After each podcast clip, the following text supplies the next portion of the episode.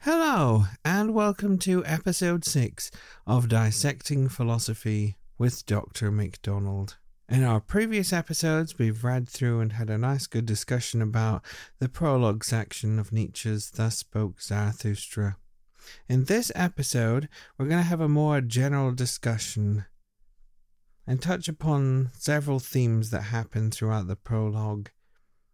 So, we'll be looking at philosophy and its relationship to prophecy, philosophers and idolatry, and philosophers being treated as idols, philosophy and herd mentality, and philosophy as a way of life. So I think this is just a nice little way for us to touch upon things that we've not really discussed really in the previous episodes and also to have a nice sort of summary and going back over a little bit what we've touched upon before. So let's get rolling. So we have a relation of Zarathustra to being a prophet and philosophy and its relation to prophecy. So traditionally within philosophy we think of it as this intellectual discipline, one that's filled with sort of wise people, old men in togas, people who run around and have a specific structure and view of the world and concepts and ideas, and this then affects exactly how we think of the world. And all a very much positive idea here of ultimately providing a basis and foundation for our understanding of the world. But with Zarathustra, we have this relationship to prophecy and Zarathustra being a prophet. And we don't think of prophets as wise people. We think of them as more crazy people who have ideas of the future or have ultimately this vision of things in which it's horrific and uh, we try to just dispel their view of things. But here, there's this sense of developing philosophy and its close relation between prophecy or soothsaying as well, in which there is within philosophy this whole sense of a diagnosis and a symptomatology. So, within philosophy, ultimately, it diagnoses the world and identifies a set of symptoms, and that is a set of problems that is identified within the world. And so we can have this, for instance, in Plato, as which we've discussed quite a few times before in previous episodes, where what Plato starts to problematize and identify as symptoms is experiential knowledge and the problems that we have with ultimately a scientific understanding of the world. And for Plato, this is problematical because of the constant change that happens within the world. And it's a quite an easy thing to understand in the sense of if a thing is in a constant state of change or becoming is the posh philosophical way to say it. If a thing's in this continual state of change, then exactly how can we define it? Is it at this point or is it at that point?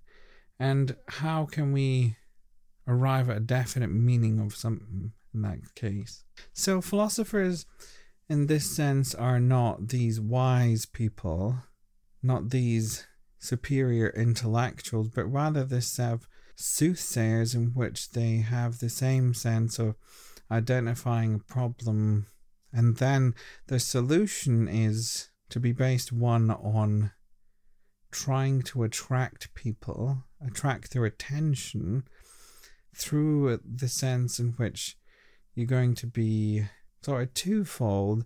On the one hand, wanting to seduce the person of course, through the rhetoric, and that is the way in which the use of language and through the argument, there's going to be seduction into that. Oh, look how good the person's able to talk, and look how great the argument is presented to us. And on the other hand, there's also having to present that alternative view or concept or idea in which you're then going to say, well, through this, we can reach a much better understanding of the world. And of course, depending on who you go to, it's going to be varying in what exactly that seductive idea is going to be. Is it going to be the cogito, that famous I think, therefore I am for Descartes? Is it going to be the idea with capital big I for Plato? And so forth. And what happens in each of these given states is that there's this emphasis upon a future state. That's to say, these are the problems that are happening now with this idea or with this concept. And through this philosophical method, we could ultimately arrive at a better future for ourselves if we adopt it. So ultimately, we've got to adopt whatever method that we're going for in order for our future to be better. And in this way, it's really that Nietzsche is saying here that philosophy is no better than prophecy in the same sense that both philosophy and soothsaying and prophecy both emphasize this future state, both want to uh, have the seduction of the general public, have their adoption of the ideas of that, and then have everyone move towards them as this sort of cult figure and cult leader through their adoption of whatever method that they're dealing with. So within philosophy, then we have this always push towards a grand sort of figurehead, grand method, in which is always going to lead us towards the correct view of things, lead us towards the correct understanding, if only we follow what they say, of course. And Nietzsche's point is that we get so caught up and so enamored with whoever that we're dealing with Plato, Descartes, Kant, that ultimately we lose sight of the fact that it's ultimately only just one person's viewpoint. It's only one person's perspective about things. There's always going to be another person's view that's going to challenge theirs. And that we should never get caught up in this sort of idolatry that happens of people because we forget about precisely the critical aspect of philosophy, we forget about the fact that philosophy is a method that teaches us to think for ourselves, to teach us the skills to be able to critically think. But what ultimately happens is that you just read someone's viewpoint, you agree with someone's viewpoint, and then you just say whatever person's view is that you agree with because they've been great at seducing you, and then you just become this massive advocate for whoever it is that you've read and loved.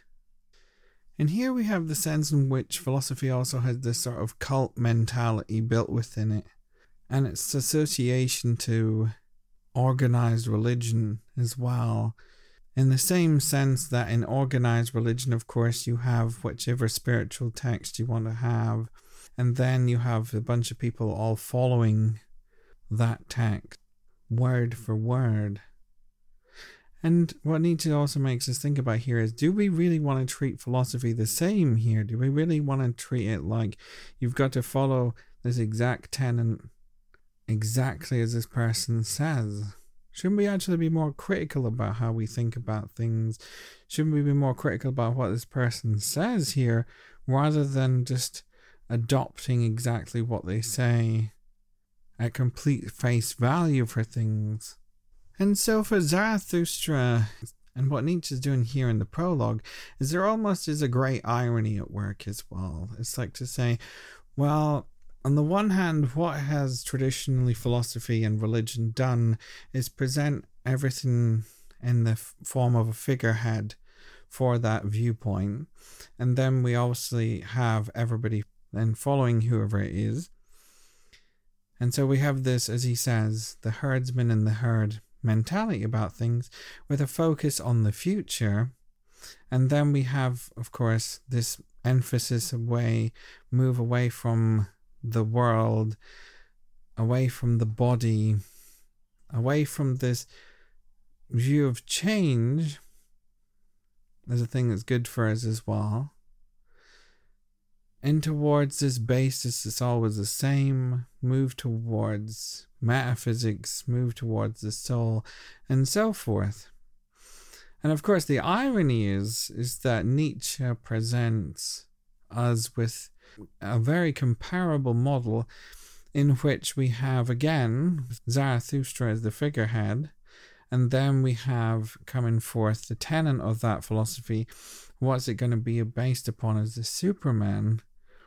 And so it's kind of humorous and to think of way in which Nietzsche is saying here, we've always used to it fed to us this way, but the way I'm going to feed it to you this time, or the way in which I'm going to give you this concept is going to appear like it has before, but ultimately I'm going to switch it around completely the other way.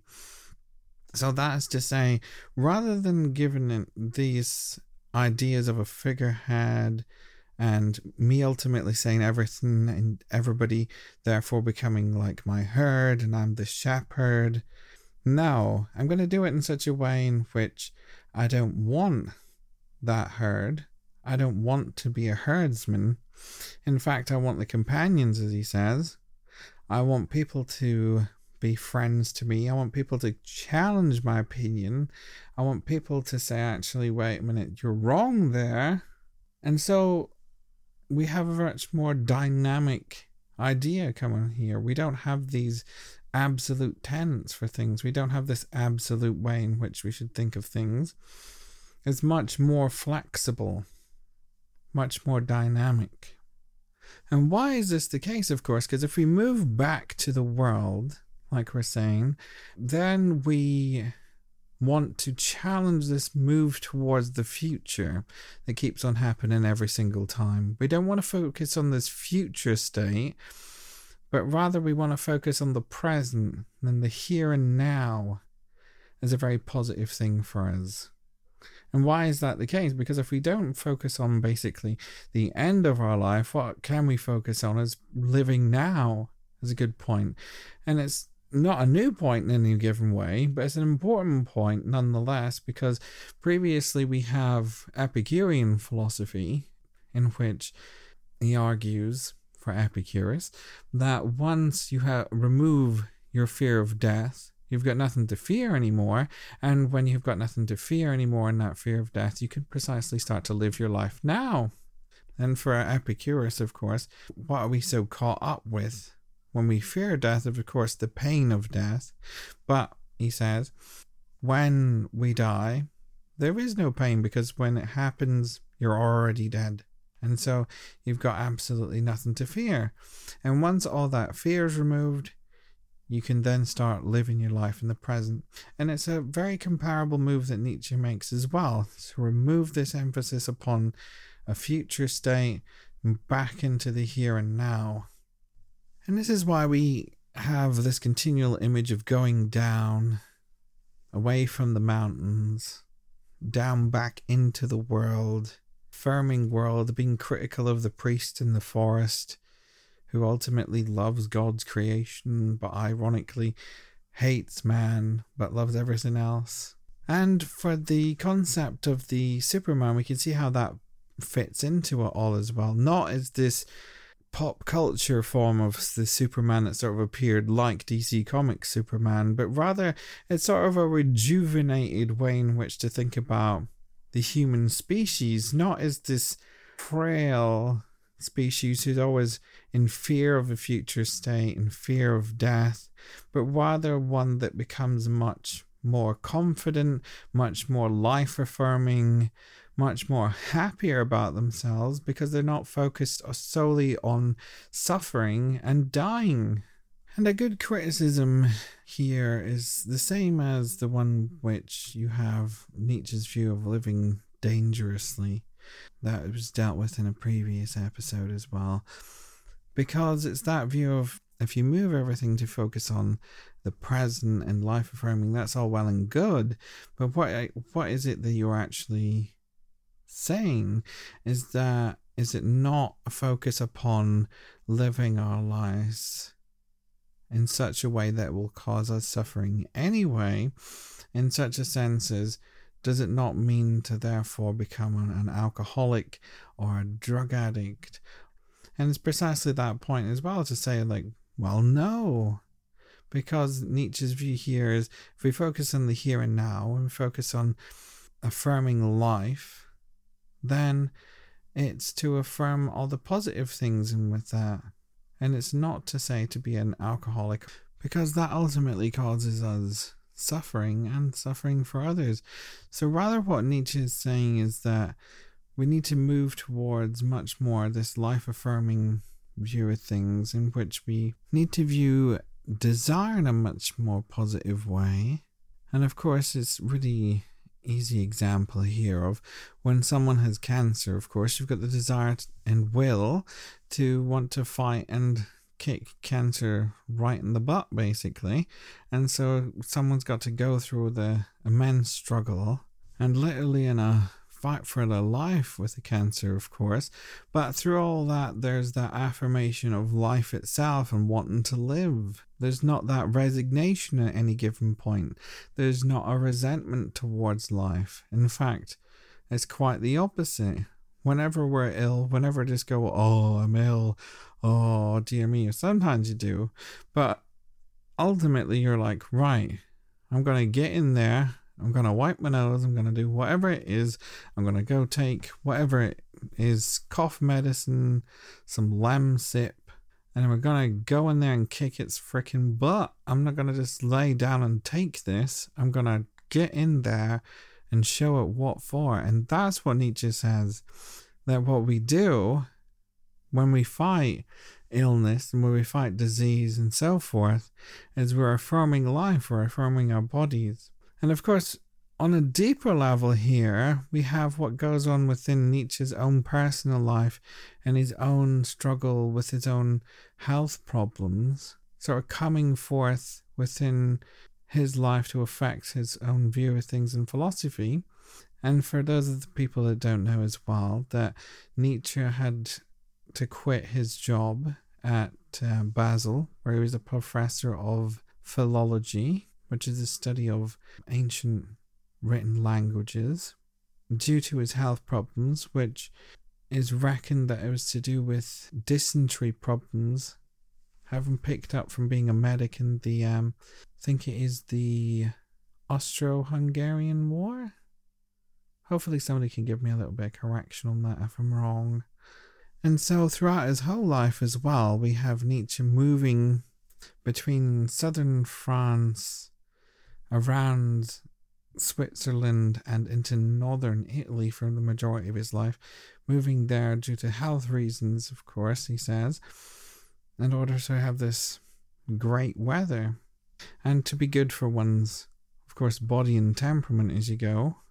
And so you have Nietzsche ultimately struggling throughout his life with this horrible health condition, but at the same time having a very positive effect on his overall mental view of things and the way he thinks about things, that he never gives up. He never lets it get the better of him. Of course, some days everybody will have their better days than others and so on. But like when you've got the cold, you get in there and you kick its butt. You never take it lying down. And so we've got this very life affirming view of things coming out of Nietzsche's own personal health circumstances.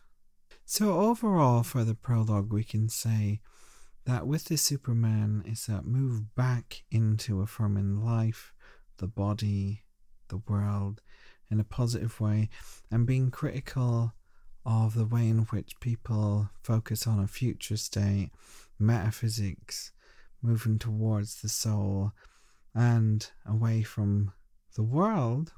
And that's the way in which we have the move towards the end of the prologue section where Nietzsche says, How do we create new values?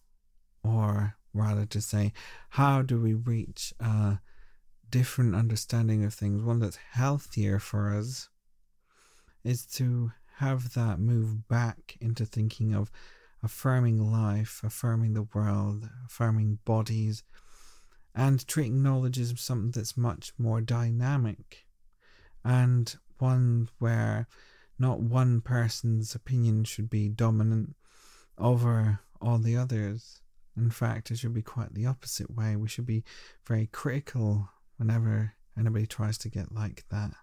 So, from this, it's interesting that a philosophy that's completely against the sense of idolatry and is very critical of herd mentality, that, as we can see, his sister's manipulation is completely, of course, rubbish, completely absurd, because it goes against what the philosophy itself is arguing for.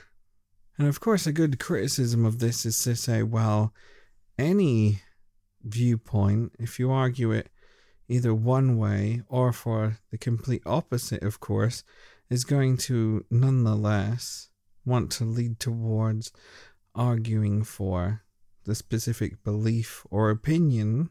However, this is what makes Nietzsche's own philosophy really interesting, and it's that sense from which we get at the end of Zarathustra the sense of needing to be overcome or to notice the fragility of one's own viewpoint and sense of timeliness about the whole thing. So that's to say that our viewpoints and how we think about things is within stuck within a very much a time period and that we will ultimately be overcome by other people and other viewpoints and that's not something that's exclusive just to Nietzsche's philosophy or other different philosophies, but also the sciences and so forth. Facts will be overcome as hypotheses in the future are proven, and so on. And so this is what makes Nietzsche's own philosophy really interesting is the sense of timeliness about it and the awareness that his own viewpoint at some point in time as well that will be overcome by other people. Thank you very much for listening to the episode. I hope you enjoyed my general discussion of the prologue section. In the next episode, we're going to be having a look at the section called The Three Metamorphoses, in which Nietzsche says we've got to have three transitions in order to create new values in the world. We've got to move from being a camel into a lion, and then finally, the last stage is that of a child. Feel free to drop me a little email for any questions at dissectingphilosophy at gmail.com. And I'm also on Twitter at I am a rubber man. Thank you very much for listening, and I'll hope you join us next time.